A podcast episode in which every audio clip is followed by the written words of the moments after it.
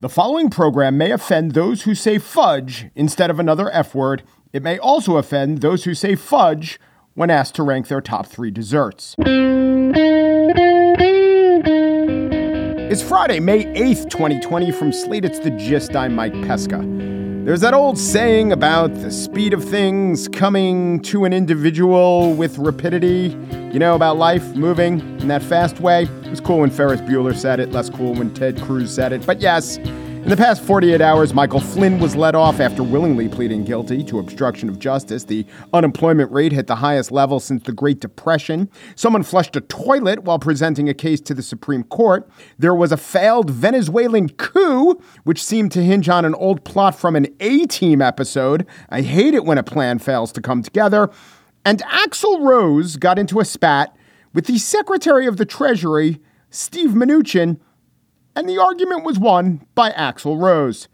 Now, I wanted to, with that last story, I wanted to do some of those classic old morning zoo radio fake interview things, you know, like Mr. Rose. As you've seen the administration's response to the pandemic, what phrase kept repeating itself over and over in your head? Indeed. And Mr. Rose, what words did you use to confront Secretary Mnuchin about his complicity in failing to address the economic downturn?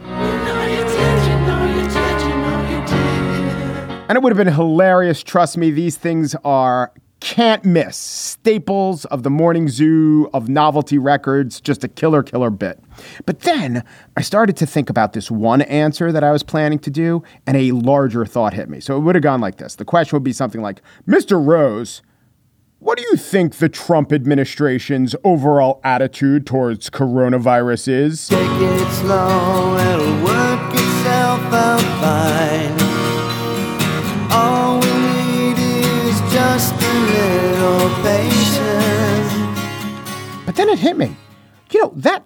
Is exactly Trump's attitude. Exactly. Towards this, towards everything, towards North Korean nuclear weapons. Ultimately, it'll all work out because it always works out, has to work out. Towards this virus, as he said on Fox News, sitting in front of the Lincoln Memorial. I think it's all working out. And you know what? He said it again today. I feel about vaccines like I feel about tests. This is going to go away without a vaccine. It's going to go away, and it's uh, we're not going to see it again, hopefully, after a period of time. You may have some some flare ups, and I guess, you know, I would expect that sometime in the fall you'll have flare ups, maybe.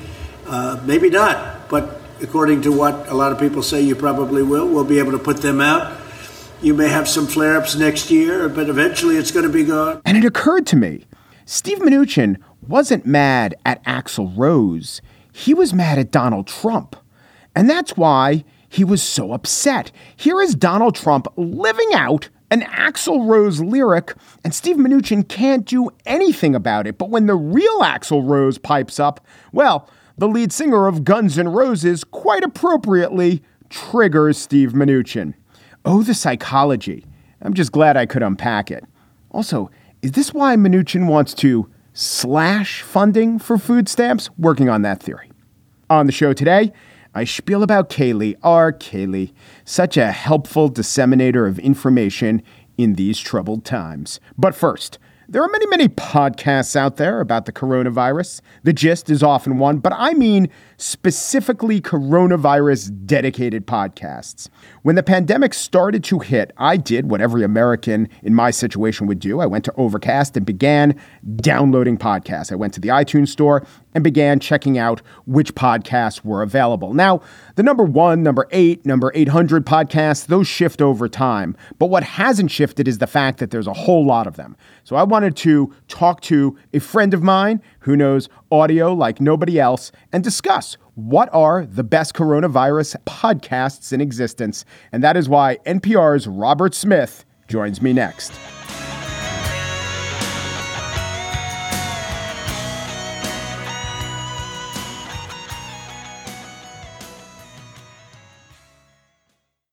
The other day on this esteemed program, I joked that there are now 4,532 coronavirus podcasts in existence.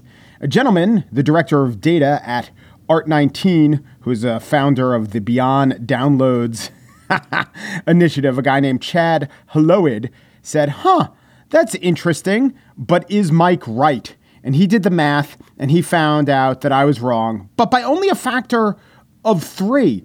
There are about 1,500 Corona themed podcasts in existence, though Chad does estimate that we have reached past peak Corona podcast, if not past peak coronavirus. So what I wanted to do was listen to a couple, a couple of that have come to my attention and maybe yours, and listen to them with the person who's best, the person I know who's best at listening to audio and the best at dissecting it. Robert Smith, he's the host of Planet Money, Money's longtime NPR reporter. He's the kind of guy that they fly him in to tell other NPR reporters how to do their job a little better, but he does it nicely. He's great at dissecting podcasts. I'm going to say that maybe, Robert, uh, you're sometimes paid for your expertise in this field. Is that fair? I'm being paid right now, though I won't say by whom. Uh huh. Very good. That's the best non disclosure. So I uh, said, hey, listen to some Corona podcasts. I'll listen to some. Let's compare notes. You want to start us off? What's a Corona themed podcast that you've been listening to? Well, uh, let me think. Where should I start? There's so, so many of them. I, I, tried to segment them into the, you got your newsy ones, you got your touchy feely ones, the science ones, the analysis ones, the, the audio diaries. And, and the first stretch that I went through was just the hard news ones. ABC, the Irish Times, the BBC, NPR has one too. And, and these are fine. These are if you, if you actually have something to do all day and you want to just have someone catch you up. I particularly liked the BBC one. This is the coronavirus global update on Friday, the 8th of May. I'm Andrew Peach. The World Health Organization it is, it It's so weird because it's these little stories that I'm not paying attention to because I'm a little focused on New York City and focused on the United States of America. And so if you want to be filled with trivia, for instance, Germany is opening churches, but is outlawing singing because singing spreads the virus more. I'm like, oh, that's that's interesting. Oh, they also had a whole thing about the protections for uh, for taking communion in Germany, and then they had another story about how Madrid, in Madrid, they're putting movie screens on trucks and driving mm-hmm. them in front of apartment buildings so everyone can look out the window and watch the same movie from the apartment building. So. Ah. Yeah, I know. It's it's weird. It's it's tiny little anecdotes, but it's the kind you don't hear from around the world. Uh, BBC is very good at this. And these are just existing BBC pieces that they put together for this podcast, which is called the Coronavirus Global Update. Oh, thank you for the proper title. All the names start to blend together. Yeah, yeah. a little bit. It's clearly existing reporters recut. It sounds it sounds very slick and professional, and it's very short. But if you want to be the guy at the virtual Zoom cocktail party who says, "Oh, by the way, in Tanzania, they're importing herbal remedies." Like this is the podcast for you. Okay, well, I'll keep up on that tip and go with a huge broadcaster, and this is the most popular coronavirus podcast. It's called Coronavirus Fact versus Fiction Whoa. with Dr. Sanjay Gupta. I'm Dr. Sanjay Gupta, CNN's chief medical correspondent, and this is Coronavirus Fact versus Fiction. It is a CNN podcast. As of this speaking, it was uh, it debuted in the top ten. It's still in the top ten, and I have to tell you, fact wins. It almost is ruining the the, the drama and the genre. Fact wins. Now, here's my assessment of this podcast, and really all podcasts. What, and you were getting at this a little with the BBC, but what is the state of knowledge of the perceived audience. And this is not a flaw of the CNN podcast, but I do have to say that for me, fact versus fiction is pitched a little lower, maybe two notches lower than where I want to be met. Let me give you a couple of recent examples. They did a segment and they were talking about uh, food supply in the food chain. They seem to be pitching it towards an audience member who might be saying, Oh my God, are we not going to have pork available in the stores next week? The answer is no. That, I guess, would be the fiction. The fact is, you know, there are problems there, but we have such a massive food infrastructure, we'll be fine. Sometimes it illustrates points nicely, but mostly it's right there for the CNN audience. It's exactly where the CNN audience is. Yeah, yeah. And I can't tell CNN they're doing something wrong, but it does seem to me there is an opportunity when doing a podcast to not think that you're broadcasting and to do something a little more niche. Although maybe if they did, they'd be the eighth most popular podcast now in iTunes instead of the sixth. And I listened to one of them. It was a great interview with Dr. Anthony Fauci. It was it was wonderful. Sanjay Gupta was great. Fauci was great. It was a enjoyable listen. But some of these podcasts really like they haven't picked a lane. So I, I listened mm. to hmm. the 538's new podcast called Podcast 19. I'm Anna Rothschild, and this is Podcast 19 from 538. It opens with sort of a meditation on sourdough bread baking. It's very like millennial and such. And I'm like, well, 538, like like these are the stats people. Am I going to hear politics? Am I going to hear model Or at least, analysis? like ratios, ratios of yeast to, to yeah, starter you know, I kit. wanted, yeah. I wanted to know who's going to win, at least with certainty. Right. So,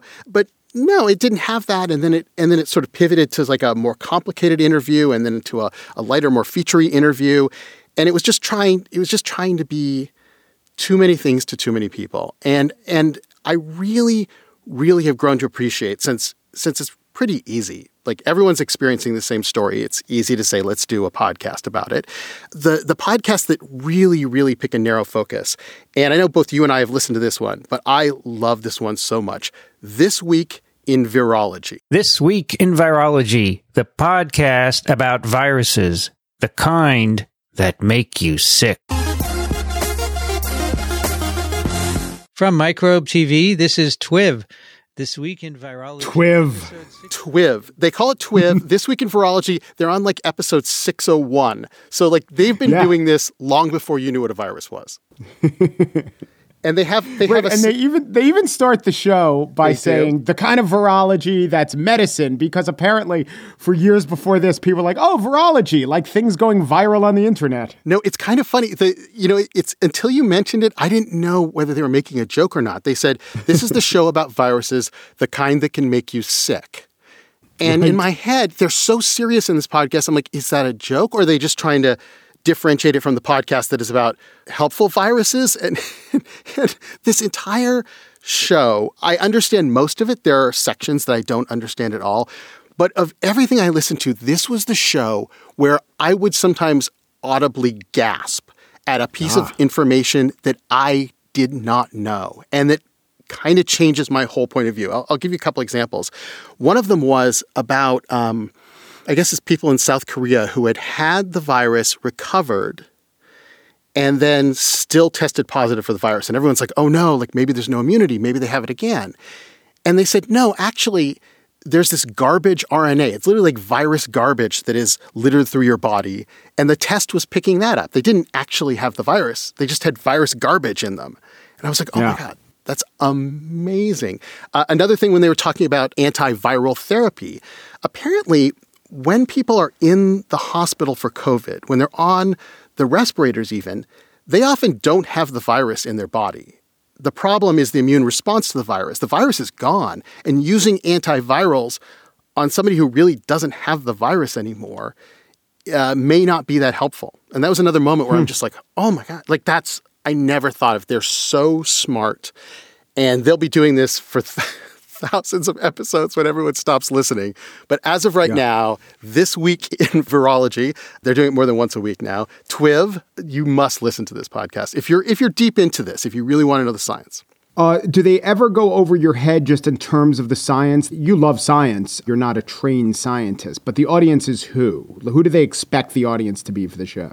I think the audience, as this was designed, was doctors and virologists, and not all doctors. Like if you're a pediatrician, you, you may not understand some of the things because there's a lot about immune response and about experimental design, which isn't even a doctor thing. That's sort of a researcher thing.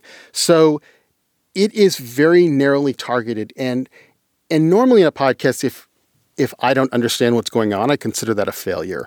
In this one, there are moments where I feel like I'm listening in on the smartest people on earth tackling the biggest problem we face now. And I'll go 20 minutes not really understanding because it's like it makes me warm inside. I'm just like, you guys, go for it. Like, do your thing.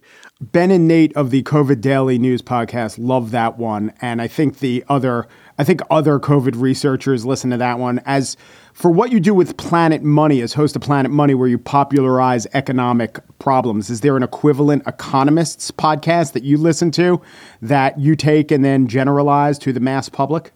Oh yeah, absolutely. Um, so, for instance, I, I really like uh, a show called Bloomberg Surveillance, which is actually a radio show on Bloomberg Radio. Welcome to the Bloomberg Surveillance Podcast. I'm Tom Keene. Daily, we bring you insight from the best in economics, finance, investment, and international relations. Find Bloomberg Surveillance on Apple Podcasts, SoundCloud, Bloomberg.com, and of course, on the Bloomberg. It's just, it's pretty deep in the jargon, and I wouldn't recommend it for everyone, but I, I just love to listen to it because I think, oh, that's an amazing insight. I'm going to steal that and uh, and make it more accessible for for Planet Money. Uh, but it did actually listening to this week in virology. It, it actually made me think that during times like this, even Planet Money, where we're in this economic crisis, we should maybe get more nerdy. We should get deeper into the economics because everyone's just so open to listening to something and everyone is is afraid of what's happening in the economy and really wants the details. Like maybe this is the moment for us to stop trying to dumb it down a little bit and just say like hey like we're going to explain deep into the concept of seigniorage and and the federal reserve bank and you may or may not understand it but this is this is incredibly important right now so so bear with me. right us. right just like the corona podcast don't have to take a step back and explain rna or explain double blind testing maybe you guys could just lean right into federal the federal reserve yeah, because I mean, th- the good and the bad thing about this moment is that everyone cares about the same story. But sometimes there are a lot of these podcast networks that say, let's do a Corona podcast, and it's worse than the mainstay shows. In fact, Sometimes many different shows on a network are doing the Corona podcast unwittingly better than the specific Corona podcast is, which brings me to America Dissected with Abdul El Sayed, who is a doctor and the former um, health commissioner in Detroit. It's on the Crooked Media, the Pod Save America network. In this second season of America Dissected, we'll be keeping you updated on what you need to know about coronavirus and we'll go deeper on what led us to this crisis and explore the policies that can lead us out. This is America Dissected, and I'm your host, Dr. Abdul El Sayed. But America Dissected, so you think it's going to be the most corona forward podcast, but I don't exactly know the reason for it existing other than this guy was maybe in the orbit of the crooked media people and they said now is the time for a coronavirus podcast. I would say the ideal listener is someone who voted for Bernie and likes the intercept and wish Jeremy Scahill can do more coverage on coronavirus because El Sayed is very, he's very, uh, let's say, DSA friendly. Yes. yes. He yeah. had Naomi Klein on the show rather than exploring these issues in a way I think that could be useful, they make assumptions about these issues. And then the expertise is the doctor talking about doing fairly rote interviews, I think, with people who aren't giving us more insight than you could find elsewhere, with perhaps a more adept and skilled interviewer who's been doing this for years. I listened to the uh, the one with Andrew Yang in it, and and mm-hmm. I love I love universal basic income arguments and evidence. Yeah. I, I would listen easily to Andrew Yang for an hour on that. But the whole premise of the podcast in this particular episode was so this virus does it prove that UBI is awesome or super awesome?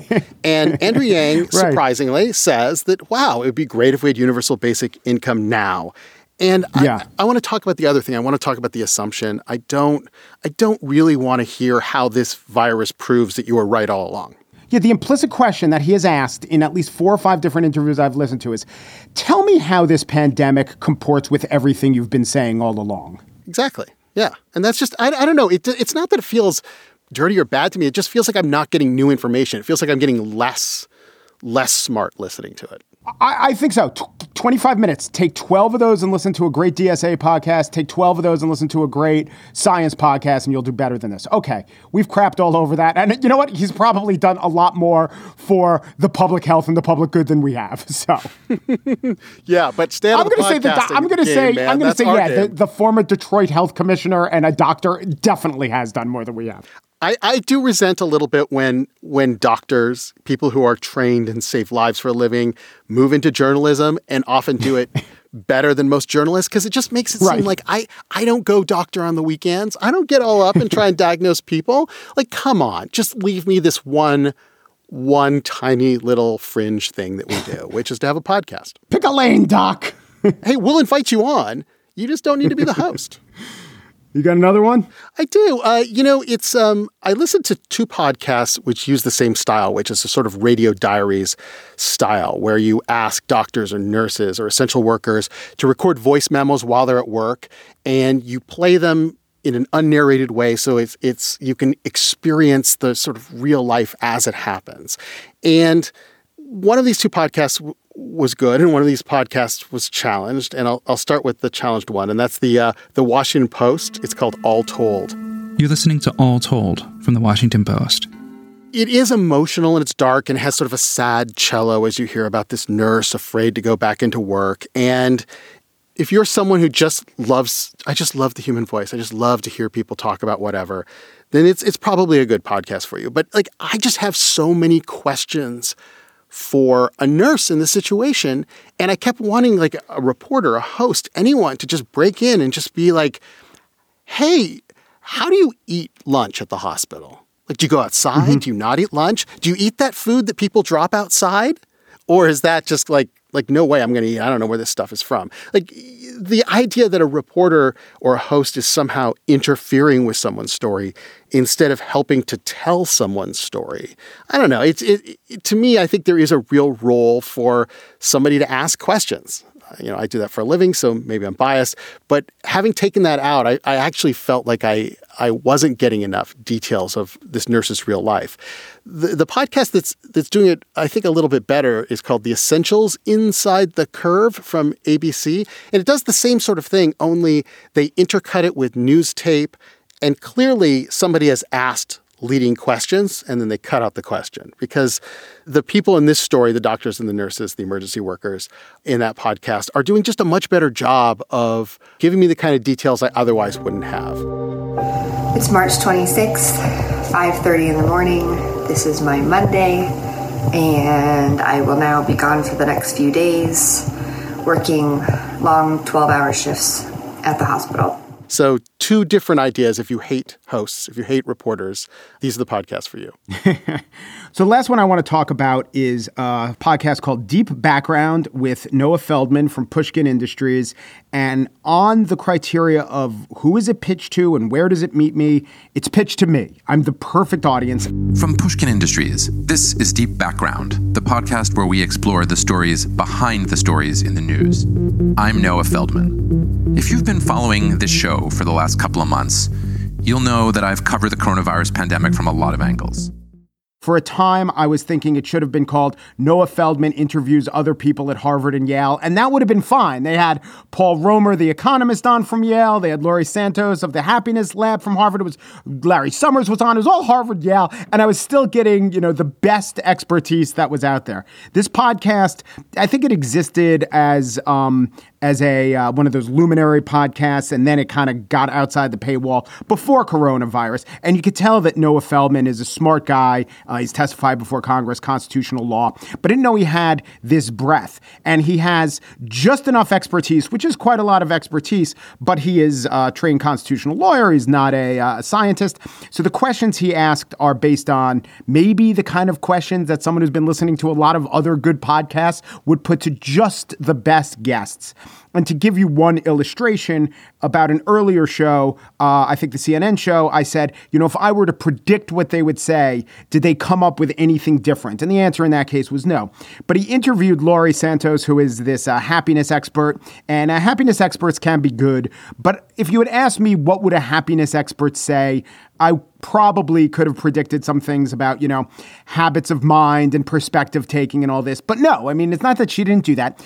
The example she gave and the detail that she went into was well conveyed, totally surprising gave me a greater understanding of what was going on. They talked about different ways. This might have been in the Santos interview or another one, but he talked to a psychologist or psychiatrist who was talking about the difficulties of dealing with someone with OCD, where maybe excessive hand washing is a maladaptive behavior. What happens when that now becomes an adaptive behavior? Fascinating stuff. This is just an example of the quality and great questions of a podcast can override. It's not complicated. It, there's no attempt at, you know, a cascade of voices or anything else that would make a producer kvell. But just for someone like me, possibly for a just listener, great podcast. I agree. I, I heard one on contact tracing, and it was sort of what I was saying about this week in virology, which is it was willing to go deep and it was willing to be nerdy and it was willing to just say, like, I don't need to convince you to listen to this. I don't need to dumb it Right. down. I'm interested in contact tracing. And so I'm going to ask all of the deep questions that I want to ask. And we're going to get deep into this. And if you don't want to listen, don't listen. I, I thought it was I thought it was refreshing. Yeah. Yeah. So, Robert, I want to thank you. I think if I was a listener hearing this and having listened to maybe 1,200 of the 1,500 Corona podcasts, I'd have been very edified to find out about these. And if you are a listener of The Gist and have others that you really like or just even really hate, and you want me or Robert or someone like Robert, though there is no one like Robert, to come on and discuss their merits, it shall be a service we provide in the upcoming episodes. Robert Smith, host of Planet Money, thank you so much, my friend. You are welcome, Mike. It was great.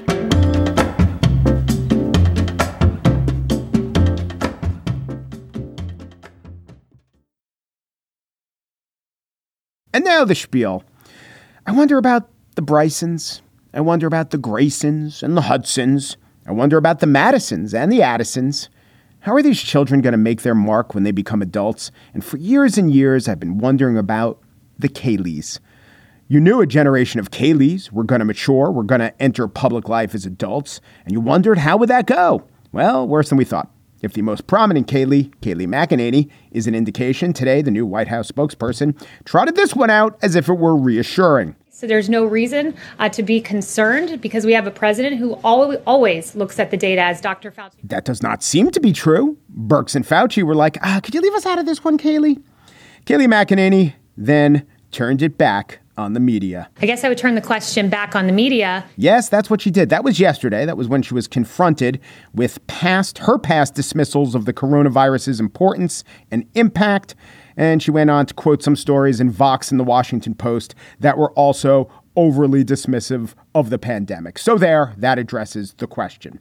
Then today, CNN confronted her with her own quotes that were critical of Trump when he was running for president, and she had a similar response. First, here's one of those quotes. Probably very sick, especially when they see that Donald Trump is number two and doesn't deserve to be there. Okay, Look, what, I- what do you think of the, of the the Trump excitement? What do you chalk that up? I appreciate his boldness, and I think some of his rhetoric got the base excited, but it is not welcome rhetoric. Look, the GOP doesn't need to be turning away voters and isolating them. We need to be bringing them into the tent. Hmm. Donald Trump is the last person who's going to do that.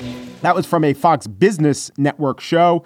And today, her answer, well, why'd you say all that stuff, was this. I'm actually glad you asked that because for about first four weeks of the election, um, I was watching CNN and I was naively believing some of the headlines that I saw on CNN. And Aha. So her explanation is that she was easily duped. And then she turned it around on the media. Rather than focusing on me, he really should be focused on some of the very guests CNN chose to have on their network. She then listed former Obama officials, including Obama's Attorney General, Obama's Ambassador to the United Nations, and Obama's Director of National Intelligence. She turned it right around on them.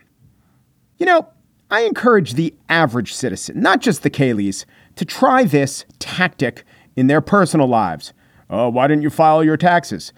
You know, rather than focus on me, I asked you to focus on Amazon, which pays no federal taxes. Okay, then, but why did you cheat on your wife? Well, rather than focus on my actions, I would ask, why don't you focus on my wife's Pilates instructor, who always struck me as suspiciously handsy?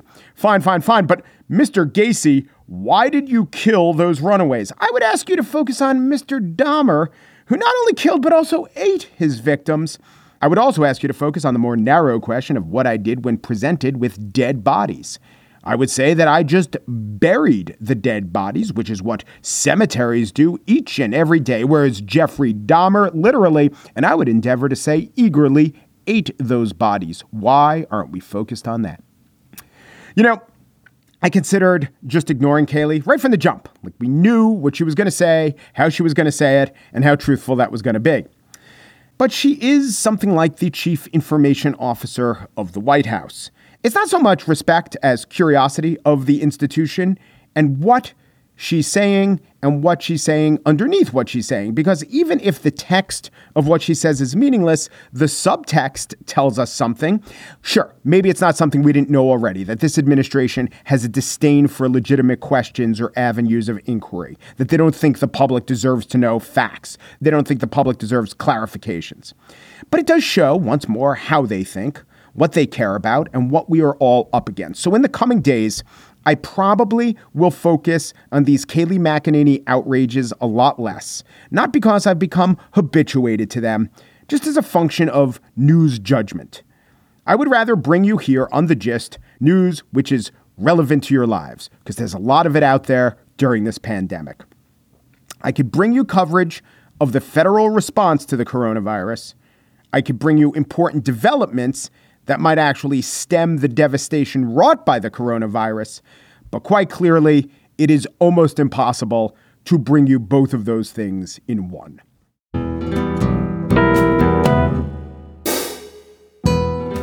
And that's it for today's show. Margaret Kelley is the Gist Associate Producer. Her favorite coronavirus podcast is WTV What the Virus. In each episode, a grizzled epidemiologist connects with famous viruses to apologize for past indiscretions that the virus doesn't even remember, and he always ends with virus. We good? We good. Daniel Schroeder, the GIST producer, his favorite coronavirus podcast is Genetic Code Switch, in which a team of researchers chronicles the different ways that RNA attempts to replicate similar strands in an effort not to be rejected by the host. The Gist, my favorite podcast, isn't even a podcast, it's a radio show. It's Wet Marketplace. It's the last 10 minutes of every NPR show. They just cut away to do the numbers on the price of pangolin meat, or bats by the pound, or snakes by the foot. And this is exciting. There is a rumored crossover episode with another well known Corona podcast, Radio Biolab, Wet Marketplace, and Biolab. Life makes you sad and cry? Listen to Jad and Kai at Stitcher, Apple, or wherever you get horrible ideas for podcasts. Umpru depru dupru, and thanks for listening.